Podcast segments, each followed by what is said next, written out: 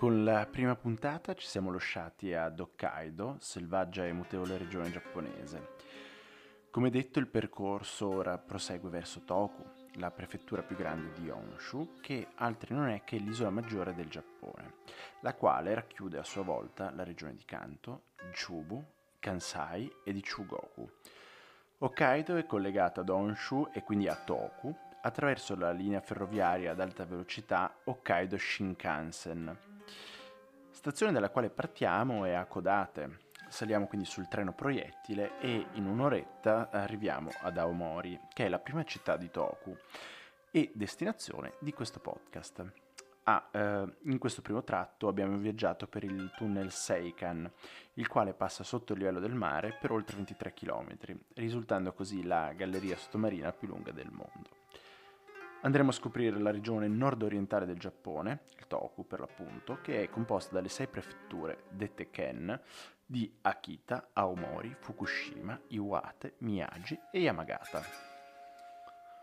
Siamo in un'area che si estende per 67.000 km2 e nella quale abitano circa 10 milioni di abitanti. Anche se è considerata come una delle mete più affascinanti di tutto il Giappone, è praticamente sconosciuta a tutti i gaijin, eh, termine un po' ruvido con cui veniamo chiamati normalmente dai giapponesi, i quali quando sono in vena, eh, diciamo affettuosa, ci chiamano invece Gaikou Kujin. In passato Toku era conosciuto come Michinoku, che tradotto vuol dire esattamente strade secondarie, un nome che ben calzava questo territorio. Eh, infatti il suo essere poco conosciuta ha permesso la permanenza di antichi riti e di tradizione che invece nel resto del paese sono andate via via scomparendo. Questa zona è ancora meno visitata rispetto al resto della regione, così che le sue aspre montagne, le profonde vallate e i fiumi impetuosi risultano ancora particolarmente selvaggi, lontani anni luce dal sempre più diffuso Giappone moderno e cosmopolita che conosciamo. Alcune delle usanze più curiose del Giappone infatti sono tuttora osservate nella regione, che ha conservato anche l'orgoglio per il proprio passato feudale. Um, scendere dalla linea Shinkansen e avventurarsi nelle zone meno esplorate significa infatti scoprire delle bellezze straordinarie, persone incredibilmente ospitali e uno stile di vita improntato al tempo che fu. Anche se originariamente abitata dagli Ezo, una popolazione in qualche modo connessa agli Ainu, fu un territorio che venne fondato tra il VII e il IX secolo dalle popolazioni nomadi del Giappone meridionale, le quali giunsero nel Tohoku in cerca di aree da coltivare fondamentalmente. Durante l'undicesimo secolo venne governata dal clan Fujiwara e la capitale era stata individuata in Iraizumi, paragonata per bellezza e per maestosità a Kyoto. Tutto questo fasto però durò assai poco, in quanto a causa della restaurazione Meiji vennero aboliti i clan, e ciò determinò un inesorabile declino del Tohoku. Questo almeno fino allo sviluppo industriale avvenuto poi dopo la seconda guerra mondiale. Ciononostante rimane una delle zone meno economicamente sviluppate di tutto il Giappone Infatti è solamente con gli anni 60 che venne a formarsi un vero tessuto industriale, soprattutto per quel che riguarda il settore siderurgico, chimico e del cemento. Comunque, grazie alle bellezze di questa terra, il turismo rappresenta uno dei pilastri dell'economia del Tohoku e ciò è dovuto soprattutto ai giapponesi che ogni anno decidono di visitarla, perché infatti come abbiamo visto prima, il turismo eh, estero non è particolarmente radicato in queste zone. Come la maggior parte del Giappone è composto da un dolce paesaggio fatto di colline e di monti, con la catena di monti Ou che tagliano la regione da nord a sud. Nord e Sud poi rappresentano una divisione territoriale molto importante, trovandosi da una parte Kita Tohoku, il Tohoku settentrionale, il quale è composto dalle prefetture di Aomori, di Akita e di Iwate, mentre dall'altra parte troviamo Minami Tohoku, il Tohoku meridionale, composto a sua volta dalle prefetture di Yamagata, di Miyagi e di Fukushima. Questo territorio, come abbiamo avuto modo di dire prima, era chiamato precedentemente Michinoku, ma in un'epoca ancora precedente era conosciuto invece come Azuma, la terra degli Emishi, il popolo indigeno che adesso andremo a scoprire e vedremo quella che è la loro orgogliosa e battagliera storia. Il popolo degli Emishi è stato il popolo che ha abitato nell'area del Toku quando la regione si chiamava Michi no Oku, ancora prima di chiamarsi Honshu. Gli antropologi ritengono che questa popolazione fosse originaria della parte settentrionale dell'isola, figli della popolazione nate dagli Jomon, che abbiamo già incontrato nella precedente puntata, quella dell'Hokkaido, e quindi collegati in qualche modo agli Ainu. Come quest'ultimi avevano un loro idioma, che però non è mai stato ricostruito dagli studiosi delle lingue giapponesi, eh, tant'è che all'epoca era indispensabile la presenza di interpreti proprio perché tra giapponesi ed emisci ci fosse qualsiasi forma di comprensione. Sono stati citati per la prima volta nel libro dei Song del 478 a.C., dove venivano definiti come il popolo capelluto, il popolo dei 55 regni dell'Est, popolo capelluto di fatto perché erano fortemente irsuti, avevano un aspetto molto selvaggio ed era conferito dalle loro barbe incolte, oltre che dai lunghi capelli. La loro era un'economia fondata principalmente, quasi esclusivamente su caccia ed agricoltura, in maniera molto simile a come era per gli Ainu, ed erano caratterizzati da una peculiare tattica di combattimento, e questo è molto importante. Questa era basata su arcieri a cavallo che sferravano rapidissimi attacchi e ritirate, il tutto risultava poi essere particolarmente efficace contro l'esercito giapponese, composto quasi esclusivamente da una fanteria pesante e lenta. E ciò ha reso tutti i tentativi di conquista dell'VIII secolo un completo fallimento da parte del governo giapponese. Ciò nonostante però con il cambiamento della composizione dell'esercito giapponese, con uno più leggero e quindi adatto a combattere gli emishi, persero la loro indipendenza durante il IX secolo. Nel 774 Koreari no Kimi Azamaro un ufficiale Emishi, facente parte dell'esercito giapponese, diede vita a una storica ribellione nota ai più come Guerra dei 38 anni, che è andata a durare dal 774 all'811. Durante questa rivolta, 3.000 Emishi si trovarono ad affrontare parte dell'esercito giapponese, composto da oltre 20.000 soldati. Dopo 15 anni di guerra, nel 789, gli Emishi sconfissero l'esercito giapponese nella battaglia del fiume Koromo, 4.000 soldati giapponesi vennero così sconfitti da 1.000 emishi mentre stavano tentando di guardare il fiume Kitakami e in questo modo riuscirono a rimanere indipendenti nei territori a nord di tale fiume. Nonostante ciò, a causa delle continue unioni tra culture differenti, però andarono comunque a perdere la loro identità eh, di emishi puri. Una piccola curiosità prima di chiudere questo capitolo e questa parentesi relativa a questo popolo, nel film La principessa Mononoke di Miyazaki Emishi è il nome del villaggio di Ashitaka, il protagonista del film, ed è rappresentato come l'ultima comunità del popolo Emishi, infatti. Come per l'Hokkaido, anche Tohoku è una regione estremamente mutevole, infatti il paesaggio eh, cambia notevolmente a seconda della stagione in cui lo si visita. Altra cosa che è estremamente mutevole è il clima, in quanto varia radicalmente tra l'estate, che è torrida, e il rigidissimo inverno. I periodi di maggior splendore di quest'area comunque sono l'autunno e la primavera. Infatti in autunno esplode il fenomeno del momijigari, eh, ossia la caccia delle foglie d'acero, eh, che è un'attività che può vantare il medesimo effetto wow che genera la Nami, la fioritura dei ciliegi. E, ehm, come per l'Hokkaido, anche qui vi sono dei posti privilegiati per poter osservare i vari fenomeni e questi sono ad esempio il lago Tawada, il lago Oirase e il tempio di Yamadera.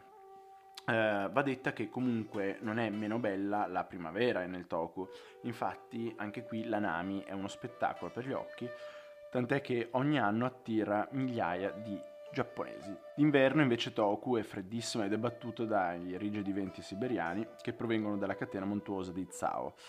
In questa stagione si verifica poi un curioso ed affascinante fenomeno, eh, dato dal ghiaccio e dalla neve, eh, in cui cosa succede? Gli alberi si congelano e assumono le parvenze di mostruose figure chiamate Juyo, che per dare un'idea a chi mi sta ascoltando assomigliano alla statua, forme uniche della continuità nello spazio di Boccioni, quella figurata nella moneta 20 centesimi per, per farci capire. La natura selvaggia del Toku rende questo angolo di Giappone tra i più suggestivi in assoluto.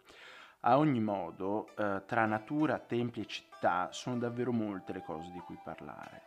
In questa meravigliosa regione il tempo poi sembra rallentare e la vista si rilassa guardando le infinite distese di boschi che la circondano.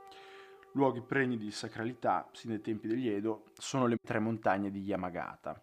Rappresentavano un passaggio spirituale indispensabile per purificarsi. Fino alla fine dell'Ottocento questa pratica era totalmente proibita alle donne, in quanto venivano ritenute impure.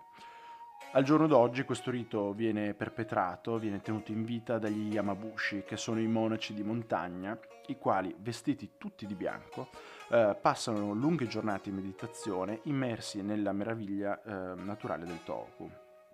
Queste tre montagne si chiamano Haguro, Yudono e Gassan. Haguro rappresenta la vita presente è costellata da cetri secolari che nascondono l'antica pagoda a cinque piani, che rappresentano i cinque elementi, ed è considerata un tesoro nazionale data la sua bellezza.